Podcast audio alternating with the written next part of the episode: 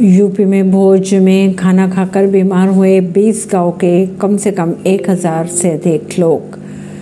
Deputy CM ने लिया संज्ञान। उत्तर प्रदेश के झांसी में पूर्व प्रधान लाखन राजपूत के घर तेरहवीं के भोज में खाना खाकर 20 गाँव के 1000 से ज़्यादा लोग बीमार हो गए, जिन्हें अस्पताल में इलाज के लिए करवाया गया। खबरों के माने तो खाने में कुछ मिलाया गया था या जहरीला कीड़ा गिर गया, यह भी पता नहीं चल सका। मुख्यमंत्री ब्रिजेश पाठक ने मामले का संज्ञान लिया। परवीन सिंह नई दिल्ली से।